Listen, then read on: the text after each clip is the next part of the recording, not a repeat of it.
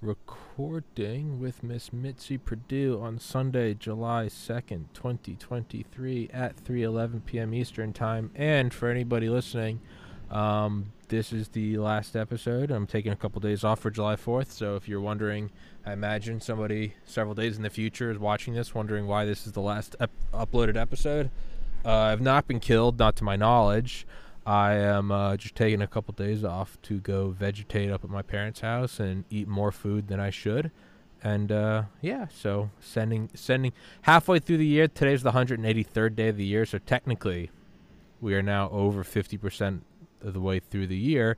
And so I guess we're at the halfway point, and I am celebrating the halfway point with Miss Mitzi Perdue. Mitzi, how are you doing? Absolutely never better. Beautiful. And I'm all set to talk about the topic I promised you, Yes, ma'am.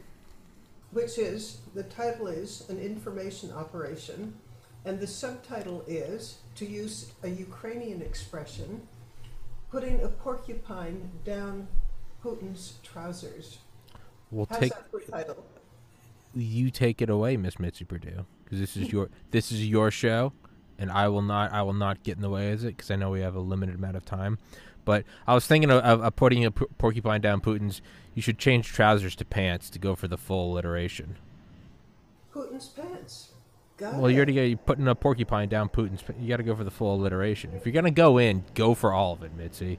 All in, all in. Yeah. All right. Well, so enjoy this, Mr. Putin. Miss Mitzi, take it away. All right, my information operation. Uh,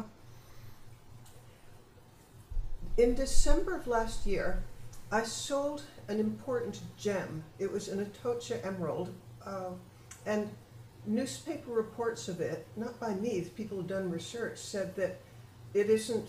You don't even find the gem of the quality of the Atocha emerald that I put up for sale once every 20 years. So it was a big deal. It sold, and I had promised that every penny would go to U- Ukraine, to humanitarian help for Ukraine. And for anybody who's interested in what you do with $1.2 million when you get to help a country, uh, you put a porcupine down Putin's pants in the following way. I asked, you know, on the theory that you danced with the guy that brung you, the group that invited me to come to Ukraine a year ago, and I'm about to be on my third trip, was the Kiev Region Police. And they wanted me to come because they said they'd been unable to interest any other journalists. And uh, when I indicated interest, they said, come be our guests. Uh, so that, that started a relationship with the Kiev Region Police, and I adore every one of them. Well, when I sold the ring, and I decided to do it because of them, I asked their advice on where it should go. And one of the immediate places it went was to replace 18 police cars that were guarding the, you, well, uh, let's see, the Chernobyl Reserve Area. Hmm. It happens to be terribly important because poachers were taking highly irradiated, deadly um, metal scraps and selling them in the open market uh, globally. Okay, so that's where 18, 18 cars were paid for from that ring. But now the part that interests me and involves porcupines. Oh my gosh, since we're alliterating, porcupines, Putin's pants. I'm trying to think of another word that begins with P, but I shouldn't use it. In any case. but so, uh, an area of Mr. Putin that he would probably not like an angry porcupine in. Uh, the the police told me that they had five police speedboats that had been confiscated, and you may not have known this, or maybe you do, but one of the characteristics of Ukraine is it's a highly rivered country, or put in more plain English, it's got lots of rivers. And on rivers, uh, a lot of crimes can take place, like smuggling or human trafficking. And when suddenly they don't have their police boats, there's just a whole area for bad guys, whether they're Russians or bad Ukrainians, to to commit crimes. So they asked if I would replace the police boats, and I said sure. And now we're getting to the information operation. They told me that I got to name the boats. and yeah, that's kind of fun to name boats. And they said you might like to name it after family members or best friend or something. And I said, no. Instead, let's name it after five foreign fighters who joined the Ukrainian Foreign Legion and gave their lives for Ukraine's freedom. Well, they liked the idea. So the boats will be named after a guy from Australia, a Hmm. guy from France, Netherlands, Japan, and the United States. And I interviewed the families of each of them about why they had chosen to give their lives for, they actually didn't choose to give their lives, why they chose to fight for, for Ukraine. And they have some of the most beautiful stories possible. And I've written them up in booklets and press releases. And a friend of mine who runs one of the most major public relations firms in the world, the Dilenschneider Group, he is sending it to the press, say of Japan, when uh, Shuto Fukuyama uh, volunteered and gave his life.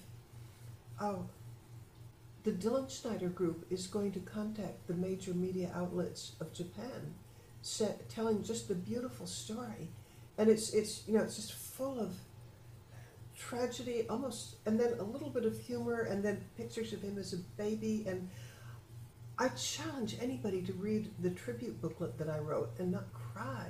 Mm. It it told about how he was a very idealistic young man, uh, and one of the few things that he did besides uh, studying and working is he really loved to play the drums. But to pay his passage, his travel expenses to get to Ukraine, he sold his drums. And you know, each of the five heroes has a story like that. And each of the five countries is going to get just a barrage of press releases and tribute uh, volumes about, about them. And by the way, the tribute pieces are on my website, mitziPerdue.com, if anybody wants to see them. And if you want an experience of crying, I mean, I cry even reading them. How how old was the the guy that we're talking about? The most recent one. Uh, Shuto was, I believe he was 22. Good lord! Yeah, I think the oldest was 26. Wow.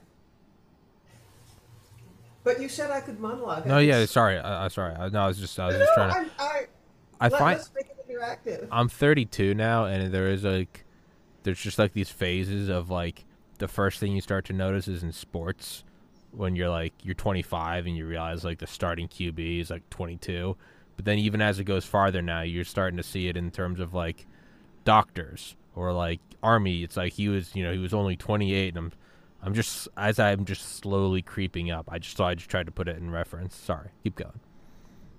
Well, no, please make it more interactive. Uh, but but I will continue with, with the porcupine and Mr. Putin's Pants. pants. Giggle. Uh, so imagine there are going to be five countries that are going to be just awash in, in these stories. And then, even better, Julia Haart from, if you're, if you're a Netflix fan, you might have come across one of the top 10 most popular programs. She's now in her third series, uh, third season of My Unorthodox Life. She's in Netflix, 192 countries, uh, 69 million viewers, 32 different languages, and she's going to be covering it. Ooh. Holy So, so, and you know, some of the relatives are coming for the ceremony in which I give the five poli- police speedboats, and then it's going to be, I, I believe it's going to be a very colorful ceremony because speedboats, at least if you're a police speedboat, you can do all sorts of amazing maneuvers. Um, I haven't seen them yet, but I've heard it described that you know there's they're, they're things that you just wouldn't see normally. Just I guess it's the comparison is a police car can do things and does do things that we wouldn't do. Well, police cars the same, and they're going to film. Uh, Netflix is going to film you know, the ceremony, and it's going to film. Uh, it's going to film my talking about the five heroes, and and it will have Julia Haart uh, participating, and I think there's the possibility that anybody who watches this is going to sense just the extreme idealism of these five who gave their lives for freedom. I, I had one of the guys talk, I think he was from the Netherlands. I quote his parents saying that that when he heard about the tortures, the rapes, the murders, uh, he couldn't lie in his bed and do nothing. He had to go. He said, yeah, there was just no choice. That he knew the difference between good and evil, and he wanted to be in the side of good. And just each one of them has some really moving story. And if Julia Haart, if, if that all comes together, and Netflix has an episode on it, uh, it's it's an information operation. Oh, and then one other thing, and then I'll wind down. Uh, we've been friends a long time, Tommy. Yes, ma'am. Uh, you did not know that I am in touch with my inner terrorist. That's that's legally actionable. Go on. okay, the the thing is, I've read that Hezbollah loves to celebrate their martyrs. And why do they do it? They do it because it encourages and inspires others to join Hezbollah. Well, I, I want, as I said, I'm in touch with my inner terrorist. I want to influence, I mean, I don't know that I can accomplish this. It's the goal. That doesn't mean I'm going to get there. But this is what I would love to do. I would love to copy Hezbollah and make heroes out of the people who gave their lives and, and have it globally known. And I just think it could happen. What to to kind of pivot in 180 degrees because I I know you're kind of well versed in everything, um, and just because it is kind of breaking. What do you think about what's going on in, in France right now? Talking about just kind of the delineation between good and evil, and you're starting to see, you know, I think Macron was spotted at a like a John Elton or Elton John concert, like while Paris is burning and there's a lot of French people going. They're starting to guys are starting to go out with bats and basically take down the rioters. What are your thoughts on that? Because I've never left the United States, and I know that you've visited just about every corner of the planet. I, I have French relatives. Uh, I've my sister lived there for probably thirty years, so I've certainly spent time in, in France. I think France has a total Achilles heel or what's something stronger than Achilles' heel, something that can really do you in. What their problem is, yeah, they criticize us, but they're not immune. In our country, we've got racial problems, but I think we confront them and we try to do something about it. And yeah, we're, we're kind of open. I don't think we're frozen. In the case of France, their problem with their with their their people from their from the former French Empire who've moved to France, and some of them are second, third, fourth generation. They, they grew up in France, and yet they haven't totally assimilated. They've got, you know, in, in the United States, it's a funny thing, but our our inner, inner city, which is a code word for slum, they're in the cities. In France, it's it's almost the opposite. Uh, it's the it's the suburbs that have that have what uh, I don't like the word slum, but uh, probably fits. Uh, and that it's almost for police. I've heard police describe it as the the banlieues where the where the people of Arab descent are living. It's almost a no-go area. The, yeah, no-go zones. Yeah, the, the law doesn't extend there anymore. Uh, and and further, I've, I've heard people say that we, we actually don't know how big the problem is because the French Constitution doesn't want people categorized, so they don't they don't have the records. We can only guess. Uh, you know, whatever problems we have, at least we know about them and we can try to do something about them.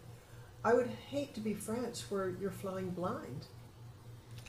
Yeah, um, I am torn on it because there's like multiple levels to this. On one hand, it's well, on one hand, I've never visited there, and it's not my country, so I should shut up, right? There's that's just that's probably ninety percent of it.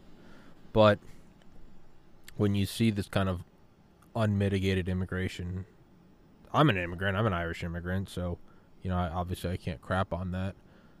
But when you see this kind of unmitigated clash of of cultures or lack thereof, and then when it turns violent. I mean, not not protesting over police brutality or taxes, but when they're just burning civilian apartments and just dist- you know shooting at cops and you know chopping down light poles with chainsaws and hijacking buses. And then what you start to see is very quickly you start to see the people primed and ready for the government to step in with the heavy hand of the state, right? The, was uh, Chris Hedges that said the state can dole, dole out an unimaginable amount of power or an unimaginable amount of violence. And I mean, just a week ago, if you had said that, you know, the military is going to step in in France or any, you know, country of Westphalia, they would, you know, they'd be like, "What are you talking about?" But in it, what seems to be a matter of days, like a hundred hours, you can go from this cultured place to people openly talking about the military needs to step in. They need to, you know, sidestep the president and bring in force, which I get. You know, you're in a city; it's lo- turned lawless. Sure, I mean, I think we all saw it in 2020 with the cities burning and the National Guard is rolling in, and some people are like, "This is government." You know, overstepping. Other people are like, "Will you shut up? Like, it's a war zone. Like, you need to bring in gu- you know, there's like all those videos of like Humvees with mounted machine guns around McDonald's in like L.A. Right, kind of surreal stuff. But when I look at that, I can't help but get a sinking feeling that who benefits from this? It's the government, right? Stripping you of civil liberties and shifting the social acceptance of bringing in the heavy hand of, of state power. But also, it's so easy for me to believe that there are people who are motivated to want this to happen. Let's take, for example, China. Oh well, sure, well sure, and there's and there's multiple ways around it. Is is is the domestic government are they fomenting it so that they can step in, bring in bring in a problem, and then you produce the solution, and or and it might not be, it might not be an either. It might be and. You have a ah, China. It's so easy for me to go with the and. Oh, absolutely. No, you you know my stance on China. Absolutely. Why wouldn't you? That is a form of warfare. Why fire a shot when you can just bring in a ton of immigrants and burn down a city and go, "We didn't do anything." It's brilliant. It's evil, but it's brilliant. And then like regardless, the outcome's almost the same. It's either China takes takes proxy control of your country or you devolve civil liberties and bring in state power and thus you become China and it's I, I, I don't and this might just be me seeing connections where connections don't exist but when it happens so quickly it's not like this has been On the other festering for years it, it's in five days But I'm going to go with it. It's been extremely festering for years. okay I mean, my, my impression.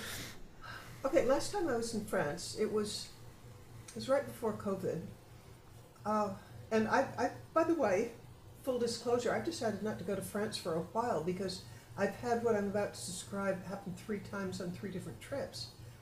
Uh, I arrive at whichever airport, airport it was, probably Orly or De Gaulle, one of them. to go i think Uh, there, there is the strike of the month. There's there are no taxis. Um, fine, I know how to use the trains. I know how to use the equivalent of the metro. I get on, and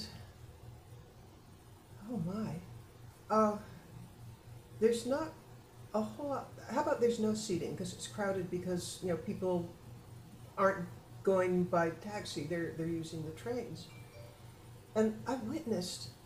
Uh, there was a Caucasian looking guy, and he was quickly surrounded when he got on by five people who looked as if they were of African descent. And by the way, not, um, how about Arab descent? And they looked as if they were about to murder him. They were, they were punching him. They were, uh, it was, it was a degree of brutality that actually I hadn't seen before. I imagine you might see it in New York subways today. I don't know, but it was so unsettling to see just raw hatred of somebody that, as far as I could tell, didn't know them and had nothing to do with them.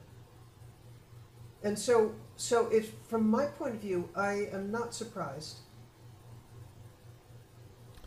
I mean, if whatever race relationships are going on here, uh, I don't recall seeing anything quite like that here. No, it's kind of jumping to another level there. And there is they have on one hand it's probably an inherently good human value to not want to jump to these conclusions. But then when you see this and it's but you can't point it out.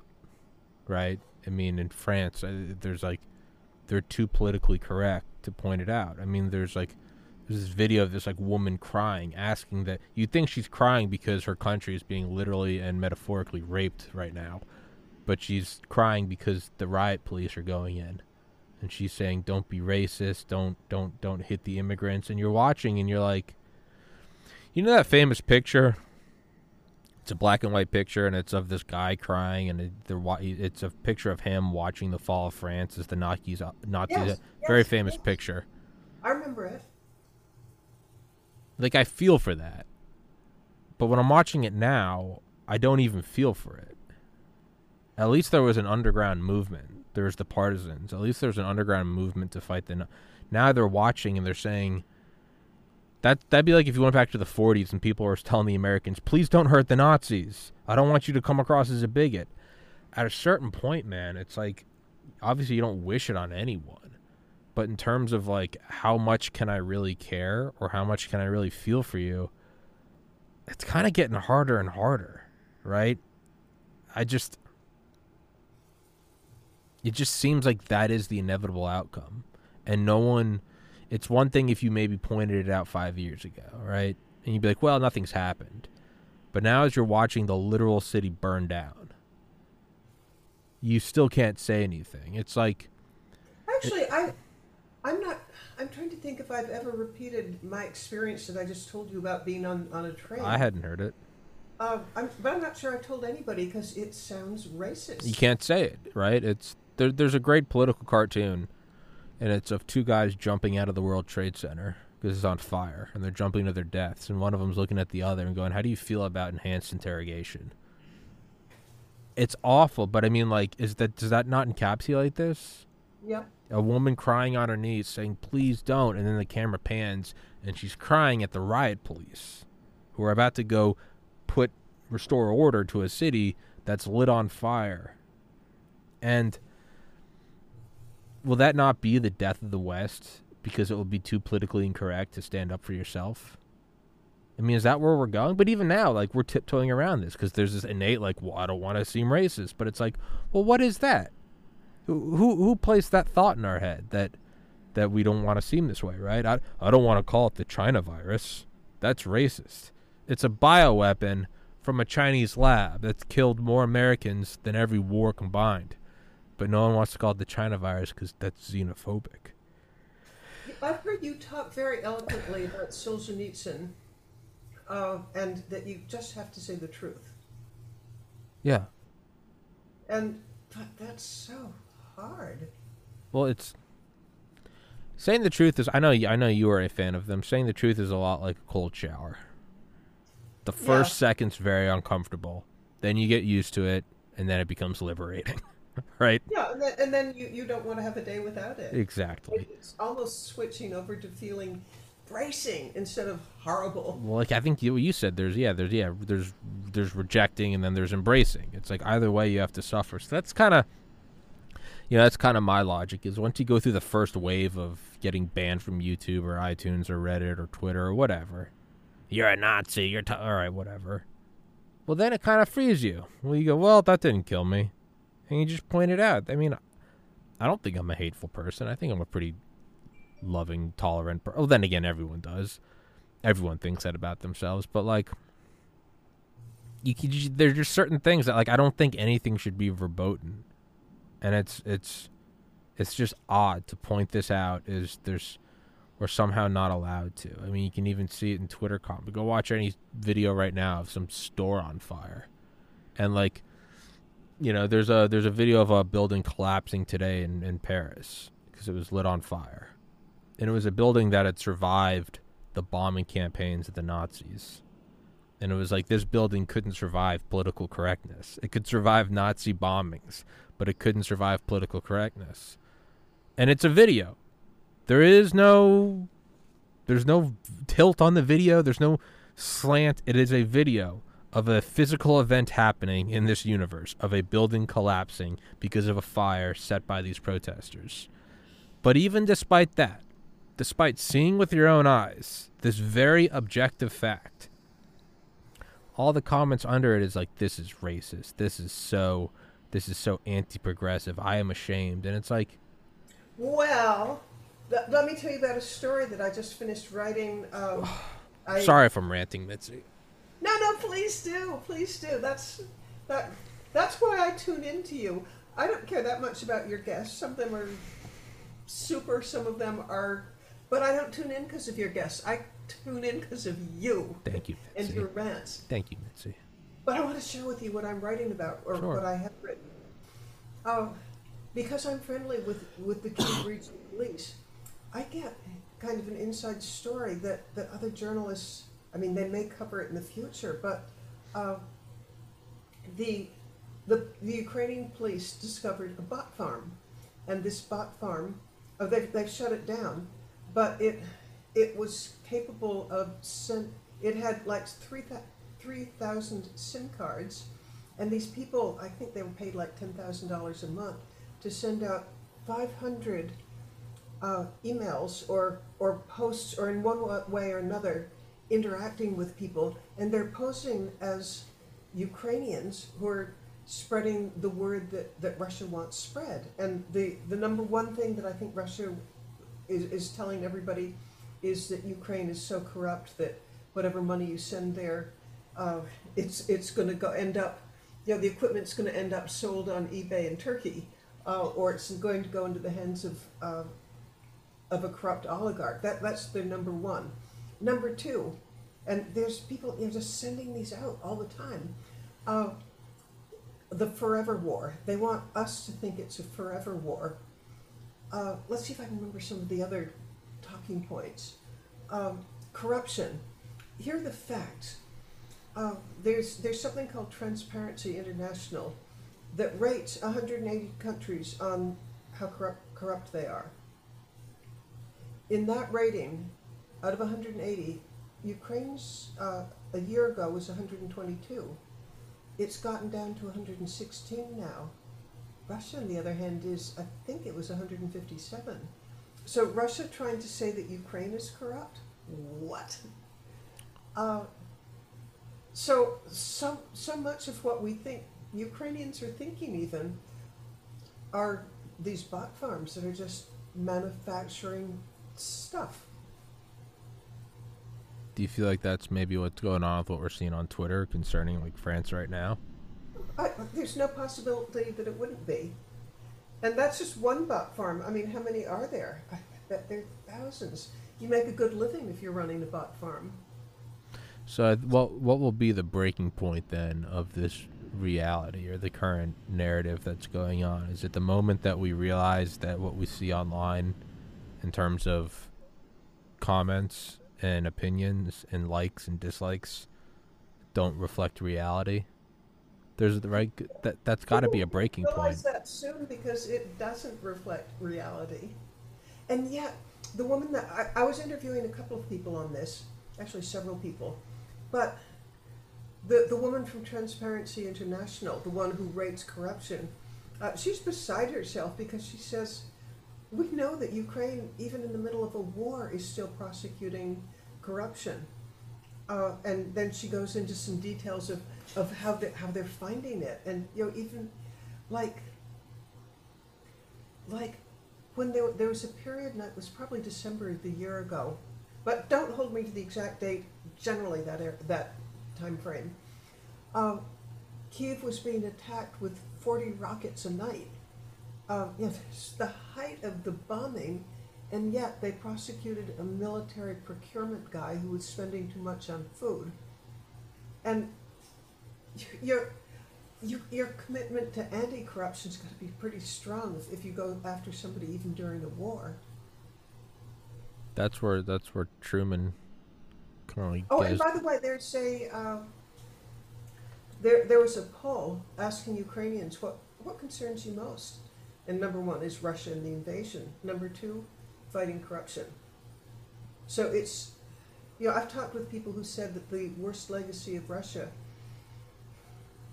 was that you learned to, to rise in society and get the goodies hmm you had to accept bribes or nepotism or one way or the other. It wasn't trading merit. It was, I mean, merit had rather little to do with it. It was all cronyism or corruption.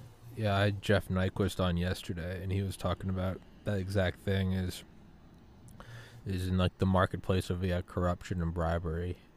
It can only rise through the society for so many decades before that becomes the law of the land, and then the entire thing collapses in on itself. But it's so hard to turn it back, and I'll give you an example that that I can't say I witnessed it, but I sure talked with the people who were living through it. Police corruption is a really big issue, especially in, in an authoritarian regime like what Russia was turning Ukraine into. Well, the Re- Revolution of Dignity in 2014, uh, where where the Ukrainians threw out a guy who had come to power through a corrupt election. An interesting point, but anyway, uh, the a new police chief for the Kiev region was appointed, and to do his job, he felt that 11% of the whole police department was in one way or another on the take, and he fired them all. But that means that to this day, 11% of roughly 6,500 people really have it in for the head of the police. And they cooperate with the Russians. They tell, you know, where secret documents are. They, they talk about the weak points. I mean, can you imagine to clean up a police department having to fire 11% who forevermore are on the other side? I mean, cleaning up corruption is incredibly difficult once it's taken root. Mitch, do you think I should run for president and just become a dictator? I think you'd be divine. I'd vote for you. Thank you. I think I should be a dictator. I think Oh, and, and, and I'd also uh, drive my tanks in to help support you. I think that's what we should do. I think it's I think it's high time I I I take control. Uh, actually, you're single. I'm single. I'm 50 years older than you, but we're not going to get technical. Nonsense. I have always wanted to be first lady. You can be my first lady, Mitzi. Okay, when you're president, I, I'm, I'm going to hold you to that. Cause, Okay, you'll be my first lady, and I. 'cause Uh, I, I, I had never figured out how to run for first lady. well, yeah, you have, and it's. I don't know. I always can't tell. I guess you know, kind of on the topic of you being 50 years older than me. Am I just 82, 82, 82. 82? Is is this just me? it. is this just me getting older and I kind of view and I know we got to wrap it up it's a quarter of is this just me getting older and feeling like the world is is darker is, is this just part of the natural evolution of of one's mind as you leave childhood and and starts to see the world no No, I didn't start feeling this way until maybe. Okay, it's hard to put a date on it, but somewhere in the last decade, it seems to me we took an extreme turn to the dark side. okay I don't know if that makes I me mean, feel I- better I or not I, I was upset by 9 11. It's nothing compared to the upset that I feel right now when our institutions seem to me crumbling. yeah it's So I, I think I can guarantee that it's not that you're 32. I think it's that it's 2023. Yeah, I was thinking about that today. I was just kind of sitting on my bed thinking, and it was like how it just seems so tumultuous and uncertain. And then it was, and it's not a good realization, but it just is. It's where you go, this is the norm. Total uncertainty and fluctuation is the norm for human civilization. What I grew up in was an odd aberration. Suburbia is not the norm. Just nightly news and an election every four years, that's not normal. That was a very odd hiccup. This is normal. It doesn't make it any better, but I don't know. Maybe makes it a little Well, more palatable. observed that, that the population throughout at least the developed world is absolutely crashing. hmm I wonder if a whole lot of people are feeling, yeah, this is a bad time. And and you don't bring children into the world if, if you're If it's yeah, if you're feeling yeah. I don't know. Do, you, do you think there might be a connection? I think the I think everyone can feel something. I think everyone just has this general kind of finger in the air. Almost some instinctual like like a like a dog can tell a storm's coming. Even people like myself, I'm not in the military, I don't have any special training, but just on a base human level. There's like an odd kind of pressure in the air where you're like something is on the way. Some rumbling is and it might be a decade away. Is it global war? Is it famine? Is it is it is it another pandemic? Is is it a population bomb? I don't know, but By the way, uh, I'm worrying more about the population bust than the population bomb now. Oh no, I, I'm, I'm, think I think I, I really I really I'm kind of like a pro population. I think we should jack that number up even higher. I really do. I think the more people that are here, I think it causes desperation, which force feeds invention. I really do. I mean, we can all sit around and go, "How are we going to feed 10 billion people?" Versus when you have 10 billion people, we go, "Well, we got figured out." I mean, like, I can sit around and go, oh, "I don't want to get out of bed and go to the gym," and then I look at the clock and I'm like, "I have a podcast in an hour." And I know I don't do good podcasts if I have an extra. There's no time to think. You go. I we, we just got to go. We just got to. We just got to go. I tend to think that having more people is even better. I think it will. For, what if maybe that means that we can't feed them all? Maybe it means we got to get off the planet. Then we're gonna find a way to get off the planet, like, or we're gonna find a way to crack, you know, cold fusion. I tend to think that the more people, the better, and every person is a think we're going to be really lucky if, if we dodge some serious famine by, by good lord, by, by within half a year because but between China, droughts and floods, Ukraine and the Kakhovka Dam and Mhm. I mean, their agri- 40% of their agricultural land, their prime agricultural land, has landmines that it could take up to 40 years to clear. Yeah. I mean, there's so much food that's becoming unavailable. I, I sure hope we dodge this bullet, but You know, my only answer to that is I'm going to unplug for a couple days and go visit my parents. I'll come back to the doom and gloom of the world. The podcast will resume in a couple days. Hey, I've got an idea. I've got a brilliant idea. Yes, ma'am. It involves inviting me back, Yeah. and it involves the thing is, I think I can do doom and gloom with the best of them. I think you can.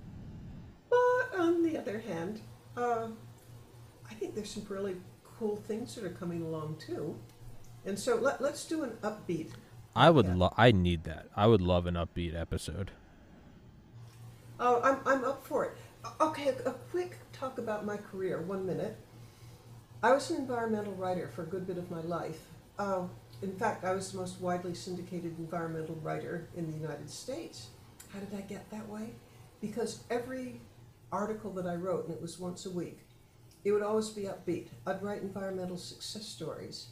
And the reason I did it was partly for my own psychology, because, you know, with the environment, you can get so depressed and, know, you can end up hopeless. So for my own psychology, and thank heaven for me that it, other people felt the same way, uh, I would write good people doing good things that were optimistic. And it took me a long, long way. So next next podcast, if you invite me back, and you better, or, or terrible things will befall you. Uh, my first lady will divorce me. yeah, I, I won't marry you if you. no, you know, you, if you really want to put the if you really want to put the blade in, you got to wait till I'm president and then divorce. I don't think a sitting president has ever been divorced. Tommy, I won't divorce you. I promise. I give you my word. Okay? But if you really want to get back Well, at me, that's what you I, do. Not because I love you, but because I want to be first lady. If you But- really want to get back next at me, that's how but our you do next it. podcast is going to be completely, totally upbeat, and I can do it. I want that, but I don't want it to be blind optimism. I don't want it just to just be you and me saying everything's okay. I want facts and figures. I want inventions. I want breakthroughs. I do not do syrup. I there are some reasons to be hopeful. I, I wish we had another hour right now because I could go into them. But mm, tune back in, everybody, please. We will prep for that podcast. And um, until then, Miss Mitzi Perdue, thank you as always. I love you, and I love having you on. And um, I hope you have a wonderful July 4th. Thank you. I, I hope you do too, and my love to your parents. Thank you. And I will let them know that you are my first lady. Miss Mitzi Perdue, thank you so much. Guys, thank you so much for watching. The show will resume probably like Friday or Saturday or something. I don't know. I'm going to take my time. Mitzi, I love you. Thank you for uh, watching, everybody. Thank you for being here. Recording Miss Mitzi stopped. Perdue. Peace.